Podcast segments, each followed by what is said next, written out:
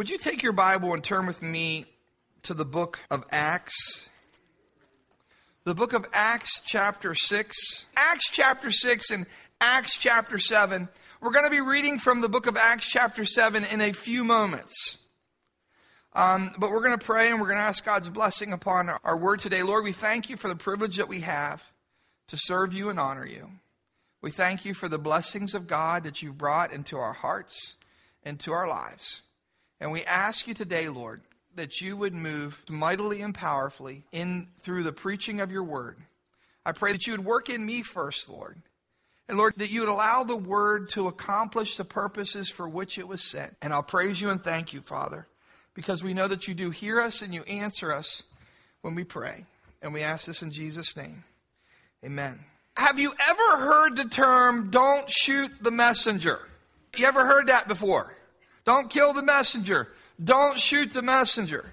I don't know why the Lord has put this message on my heart, and I tried to get away from it, but He continues to bring back this message back to my mind and my heart.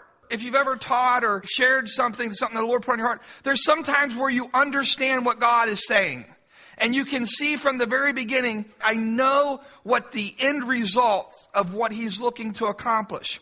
There's other things that God asks you to do or to say, and you look at yourself in the mirror and you are like, what are you doing? Why am I supposed to? And, you know, it's kind of funny. I've you know, we've heard testimonies before of people who would, they would be in need. One of the families from our church told about time years ago when they'd run out of finances and they were just a young couple and they needed toilet paper. And a neighbor who they did not know comes down the street, knocks on their door with a bag of groceries with this big, big mega roll of toilet paper and said to them, I don't know why I'm supposed to bring this, but God just kept putting on my heart that I'm supposed to bring this down to you. And they didn't know that the person was inside saying, God, we don't even have money for toilet paper. What are we going to do? God, please provide for us. And here's this lady who feels like you know, you feel like you're an idiot taking toilet paper down to the neighbors. Hey, here you go. But what's so cool is whenever you know at the end that you've heard from God. And what's even more cool than that is when you know that God is speaking to you. When you know that the creator of the universe, who has all things in his power in his hands, is concerned about the very most basic, simplest details of your life, and that he knows exactly what's going on. He even knows the thoughts and the intents of your heart. He knows what you're crying out to him for right now. As we say that, in Acts chapter 7, we find the account of the first martyr, and his name is Stephen. Stephen was selected as the result of a problem. The church had a problem. There were people complaining about, wait, our widows aren't being taken care of. The Grecian widows, they're not being taken care of. It's not being fair. It's not being rightfully handled. They come to the apostles and the disciples and they're saying, look, the exp- ministry is expanding. We have a lot of things going on. It wouldn't be right for us to neglect the word of God to take care of this. So they chose seven men who were filled with the Holy Spirit. Now, here's the thing to carry out the ministry of the church, it requires men and women who are filled with the Holy Spirit. That was one of the major priorities. And, you know, if you want God to use you, you and I need to continually go back to Him and plug into Him and allow Him to fill our lives with His Spirit. Because on a daily basis, we kind of run dry. On a daily basis, our energy begins to sap out of us and we become to get weary and tired and we need to be continually filled with the Holy Spirit. But they chose seven men who were filled with the Holy Spirit and power. And one of those men was Stephen. Now, Stephen was one of the first deacons of the church. The Bible says that he was a man full of the Spirit and it says that no one could stand against his wisdom. It wasn't just a, a, natural wisdom. He had this gift of wisdom that God gave him, God revealed to him. And when God wants to do something new in our lives, when God wants to take us a little further, we often experience a time of resistance to that. If God's trying to set you free in an area, if God's trying to take you further, if He's trying to open up a new level in your life, you'll often find that there's resistance. When God wants to accomplish something in a church or in a community, we know that resistance will arise. We expect resistance to come from outside. We know that the enemy resists God's people. We know that the enemy resists God's plan. The enemy resists God's purposes. You think about it again and again throughout history when God was raising up a deliverer, Jesus and Moses, what are they trying to do from very, even before they're born? The enemy's trying to abort God's plan. He was trying to kill God's plan even before it started. And I can guarantee you, if you start to move out in the things of the Spirit, if you start to be used of God, you can be assured that the enemy will try to abort God's plan in your life before it even starts. And so some of us, some of us are, are like, we talked about Timothy recently, are sometimes a little fearful. Some of us by nature, if things don't go our way, we kind of are like, well, maybe that wasn't God. Maybe I didn't hear from God. There's going to be resistance, and we know that resistance is going to come from outside. But sometimes resistance comes from those who are close to you. Sometimes resistance comes from that person who's supposed to be your supporter. Sometimes resistance comes from your spouse or your children or your parents and people who we think are in tune with God. Sometimes they get kind of out of tune with the Lord. We have to be careful because the enemy can use us. He can use us to hinder what God is doing in someone else's life. He can use our attitudes. And my wife, she understands, she even knows my breathing.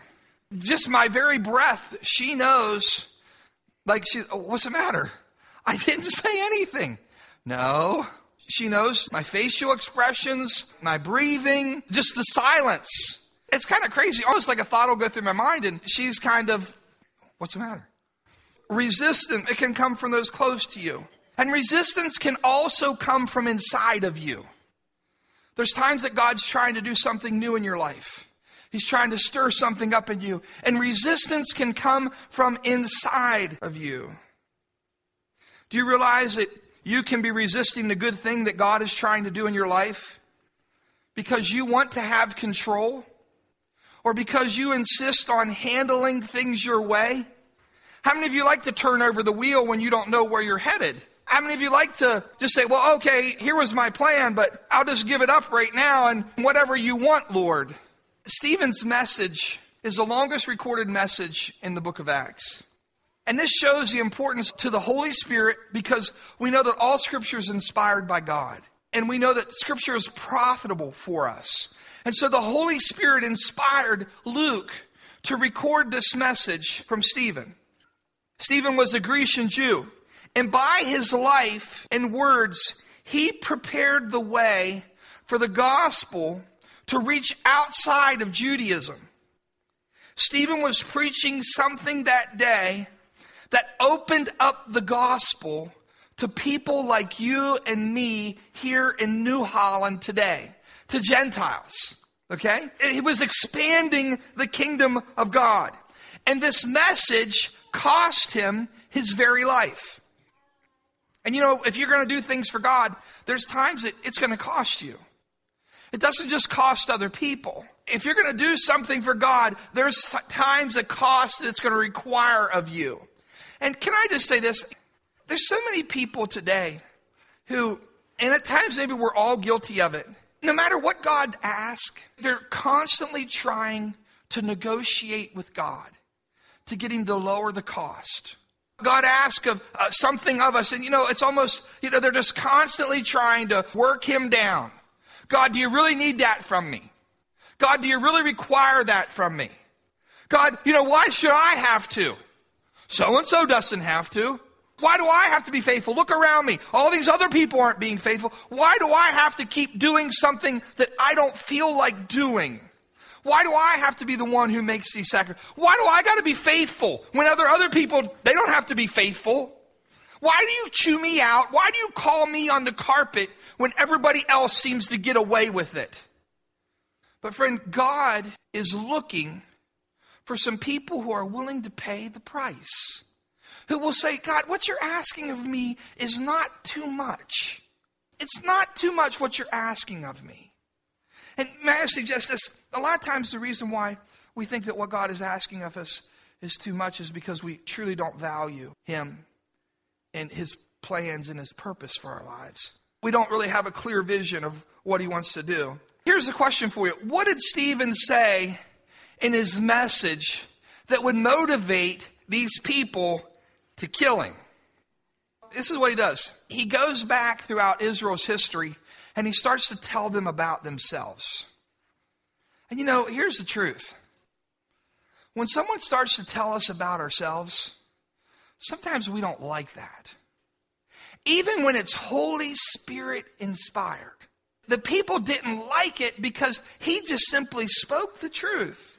There's three main ideas that run through this message, and we're going to read in a few moments from the scripture, but simply for time reasons, we're going to just wait a few moments till we do that reading. The first main idea that you find throughout the chapter of Acts, chapter 7, it's kind of like a main theme or a main chord that kind of runs through there, is that there is progress and change in God's program. There's progress and change in God's program. If you're going to hook up with God, you know, I say for people, if you're going to work with me in certain areas, I need you to be flexible. Okay? There's certain positions in the church or certain roles that people play. And for, if they're going to work with me, I need them to be flexible. I need them to be kind of adaptable. If they're going to be like, you know, there's some areas where you can just be like really stiff and, and staunch in, and, and that's okay. There's other areas where we just kind of need to be able to, you know, to bend and to go. You know, even concrete, even concrete, they put expansion joints in there so that it doesn't crack. And there's some things that in God's program, there's change and there's progress in God's program. God was creative and he was innovative in his dealings with humans, and particularly with Israel. And if we would take the time to read through the chapter, Stephen develops this thought in five points. He talks about first the promise of Abraham. From working with the entire human race, the Lord sovereignly called Abraham as the father of the Jews from Mesopotamia to the land of promise and gave him 12 great grandsons who became leaders of the tribes of Israel. He talks about the journey of Joseph in verses 9 through 16. And this move to Egypt was the fulfillment of God's prediction recorded in verses 6 through 7. And this was a radical change for Jacob's descendants. And then he talks to them about the deliverance under Moses. A major portion of Stephen's speech or his sermon pertained to Moses and the Exodus, another important aspect of Israel's history. In verses 44 through 46, he talks to them about the building of the tabernacle, constructing the tabernacle so that it was portable, implied that it was temporary. It was called the tabernacle of testimony because it testified of God's presence among the people. And then he talks to them about the construction of the temple, and that's verses 47 through 50. Even the temple was to be a symbol of God's presence and not the very home of God. It was a symbol of his presence, but it wasn't his home. And God's working with the nation from Abraham to Solomon. There was innovation and there was change. And here's the point of that part. If God changed so many things in Israel's history, who was to say that what's happening with the coming of Christ is not something new that God was doing? God was doing something new. And God worked with his people and he changed and things adapted. It wasn't exactly the way that they thought it was going to be, but in all of it, God's presence was there and God was working in people's lives. And if they would work with Him and yield themselves to Him, they would see His plans fulfilled in their lives. The second major point that we find here in this chapter is that the blessings of God are not limited to the land of Israel and the temple area. Now, the religious leaders saw Jesus and the message of his disciples, this message of the gospel, as a threat to their position and their power. It was a threat to what they knew. Okay? They understood it from the time of Solomon till the destruction of the temple. What did Jewish worship surround? From the time of Solomon to the time to the destruction of the temple in 70 AD. Worship of Yahweh focused upon temple worship. Okay? Like that's the main theme. What are they going to do later on when the temple is destroyed? They don't have a temple. How are they going to worship God? What are they going to do whenever I'm taken 500 miles away and dropped off in another country? How am I going to worship God? Wait a minute, we got a problem. If everything revolves around that one piece of real estate of worshiping or connecting with God, and you know, that's one of the things the scripture says that his worshipers are going to worship him in spirit and in truth. Okay? So God is doing something new. Now, the religious leaders saw, and here's the thing for the religious leaders of that day, they saw Jesus' message as like a huge threat to them and their position and their power. Wait a minute. See, because who controls the temple? The high priest, their families, the priestly families. You start messing with this, what do you start messing with? Their bank accounts. You start messing with their livelihood. So you start messing with their power, with their positions. And so whenever these people get fired up, they get really angry you know, if someone comes in and tries to take, you're working at the factory or you're working at a job somewhere or your business, and someone comes in and tries to destroy your business that you've worked for all your life, okay? So, and what, what Stephen is teaching them is he's saying this some of Israel's greatest blessings were given to them apart from the temple and from the land.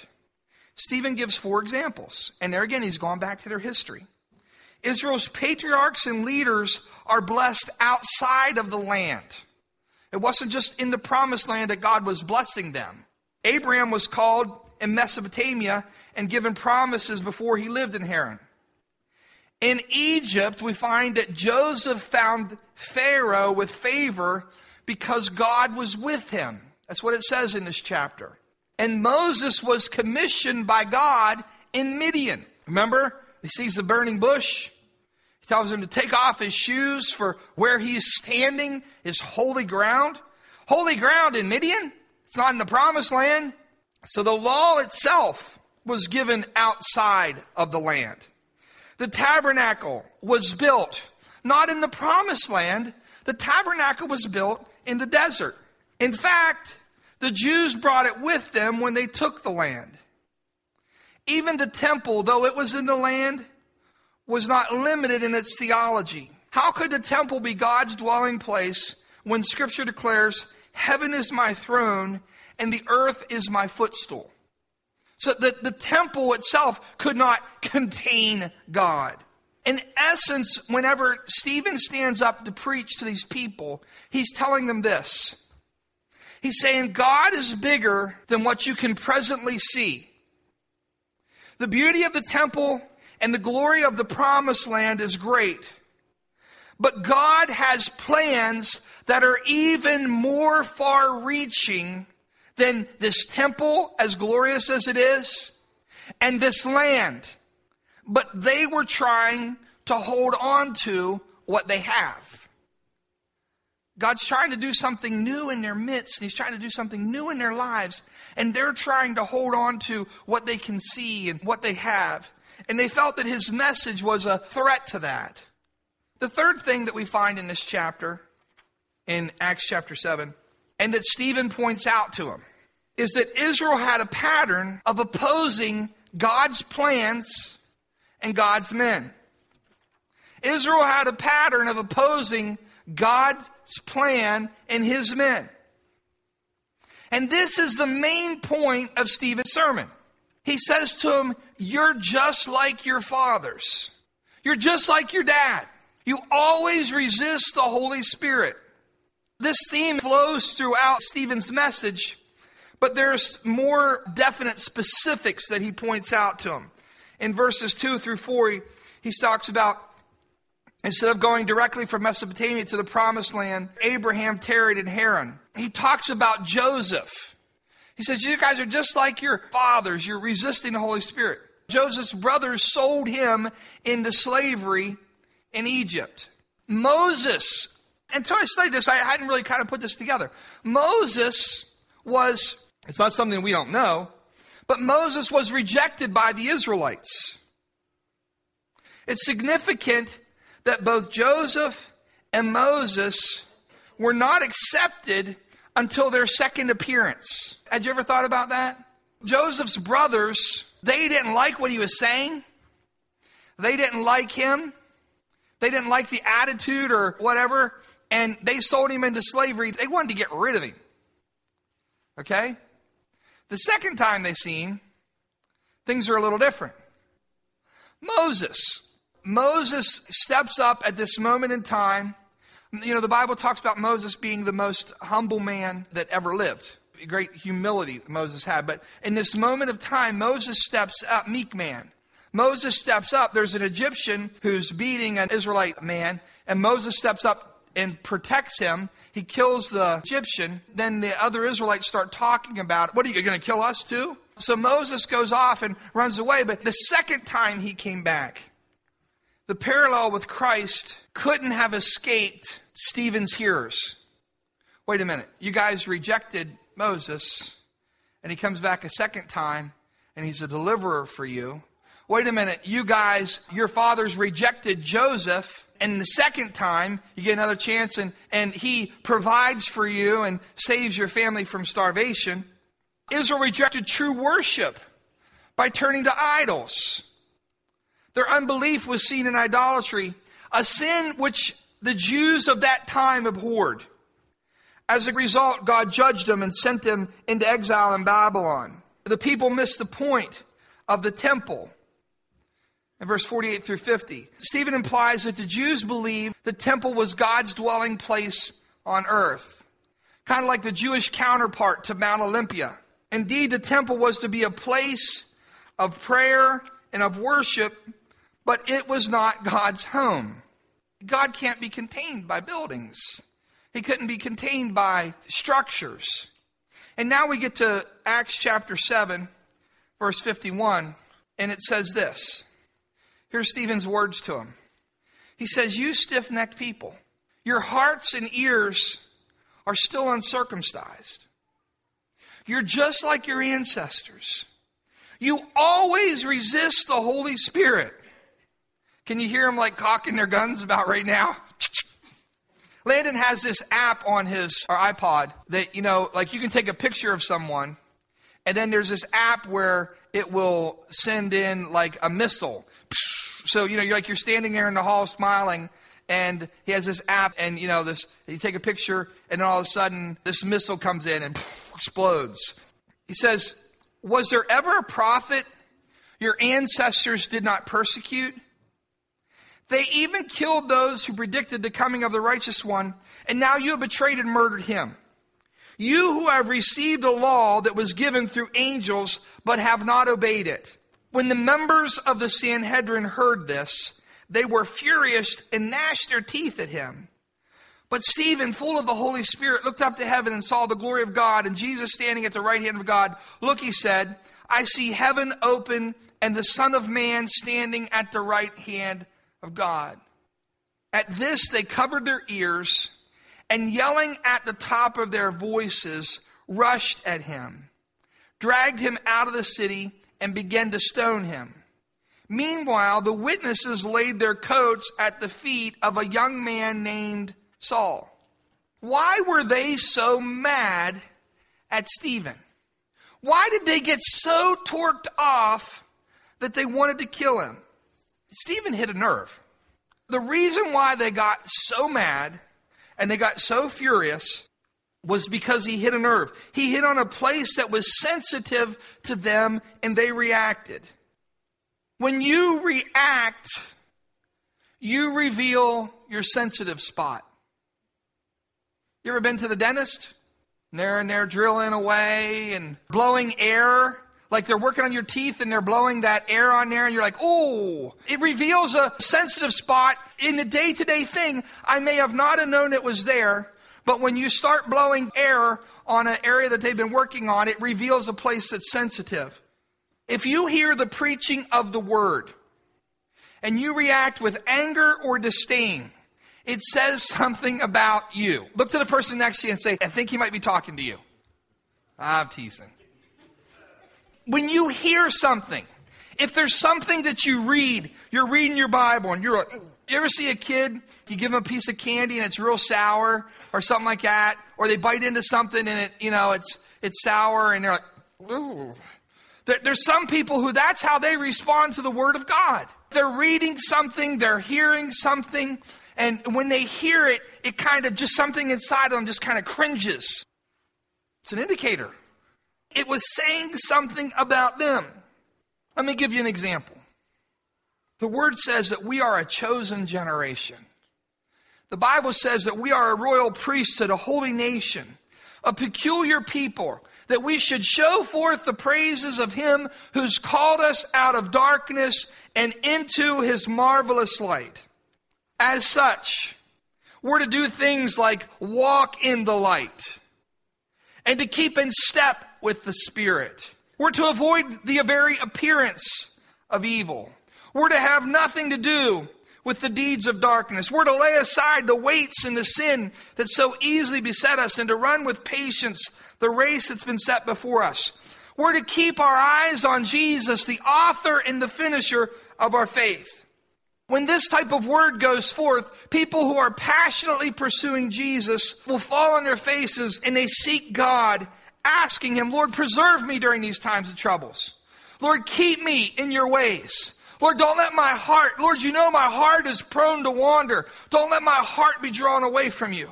God, you know that, that there's, there's temptations and there's trials and there's things that are thrown before me. There's snares that are set before me. God, would you keep me? That's the one side. That's how men and women of God respond when we say about holiness and righteousness and purity. They're saying, God, just keep me, God. God, I know without you I'm nothing, but I know with you I can do all things through Christ who strengthens me.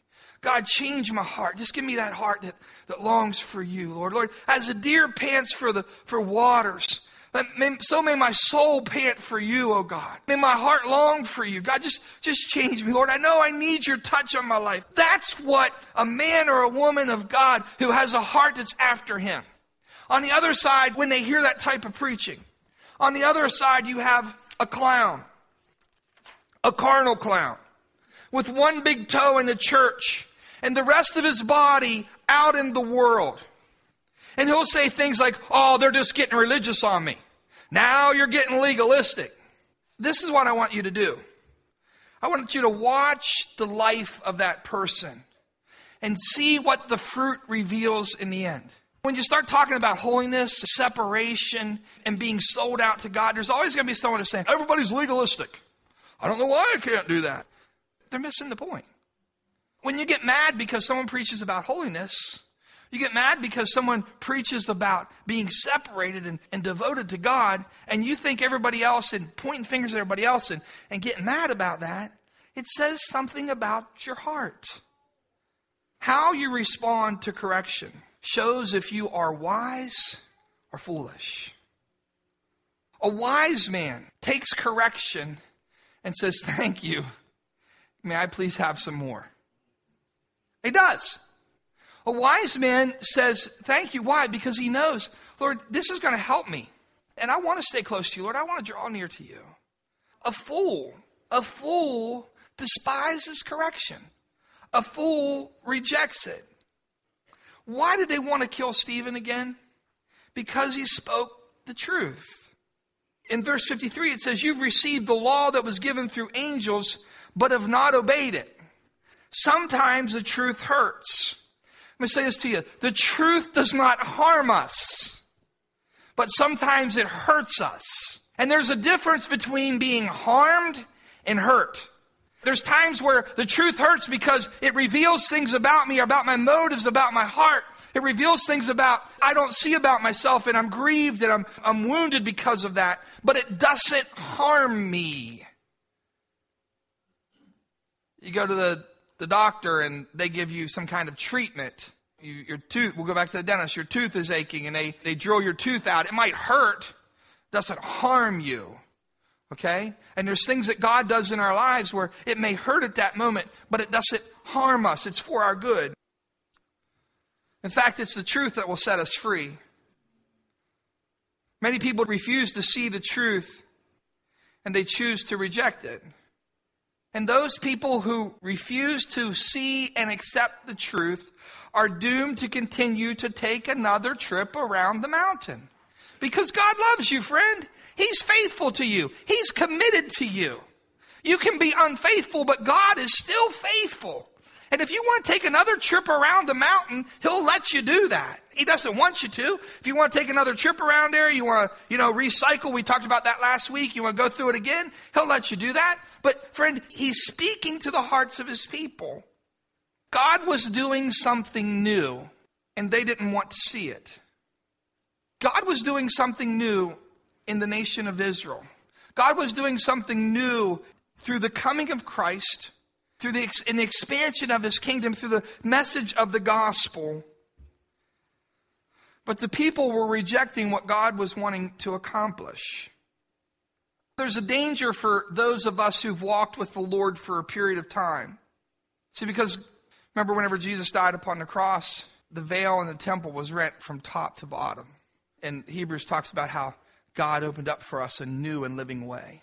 And the gospel, the good news, was going to go beyond Judaism around the world. It was going to go to the nations. The message of redemption, the message of forgiveness, of peace with God, was going to go beyond just the borders of the city of Jerusalem, um, just the borders of the, of the promised land of Israel. It was going to go much further than that. But there were people who wanted to hold on to that. There's a danger for those who have walked with the Lord for a period of time it's easy to live in yesterday's blessing and yesterday's experience. But I want you to know that God's doing something fresh today. One of the saddest things in the world is to see you, you see godly men and women who maybe have, have served the Lord for 30, 40, 50 years. And at the end of their lives, God does a fresh work. At the end of their lives, they cross their arms and they become, this is the way He has to do it. All throughout history, all throughout history, God was innovative in dealing with his people. Throughout history, God had a purpose and he had a plan. And I wanted to say to you, in the days that we live, you know, we may say that, well, this is how it worked 10 years ago. This is how it worked 30 years. I'm not talking about change for change's sake. I'm not talking about following the trends. I'm talking about you and I that whenever God, the Spirit blows as, it wills. And as God starts to do something new in our lives, that we be excited about that. Sometimes there's chapters of our lives that the Lord shuts the door to. And He says, I got something else for you. Sometimes there's experiences of ways of God dealing with us or, or ways that God used us in the past. He wants to use us in a fresh, new way today. He wants to expand. God has something for you. And when God's word comes forth, don't reject it. Whether His shooting the messenger, whether his word's a word of correction. Don't fight it. Receive it. You know, it's funny with our kids. I, you know, my kids, it's like, son, I don't want you doing this. Well, Dad, uh, you know, try to explain it.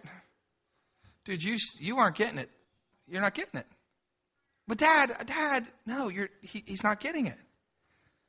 And when God speaks to our hearts, and whenever He corrects us, you and I need we need to have a reverence for God and a Thank you, sir. Tell me more.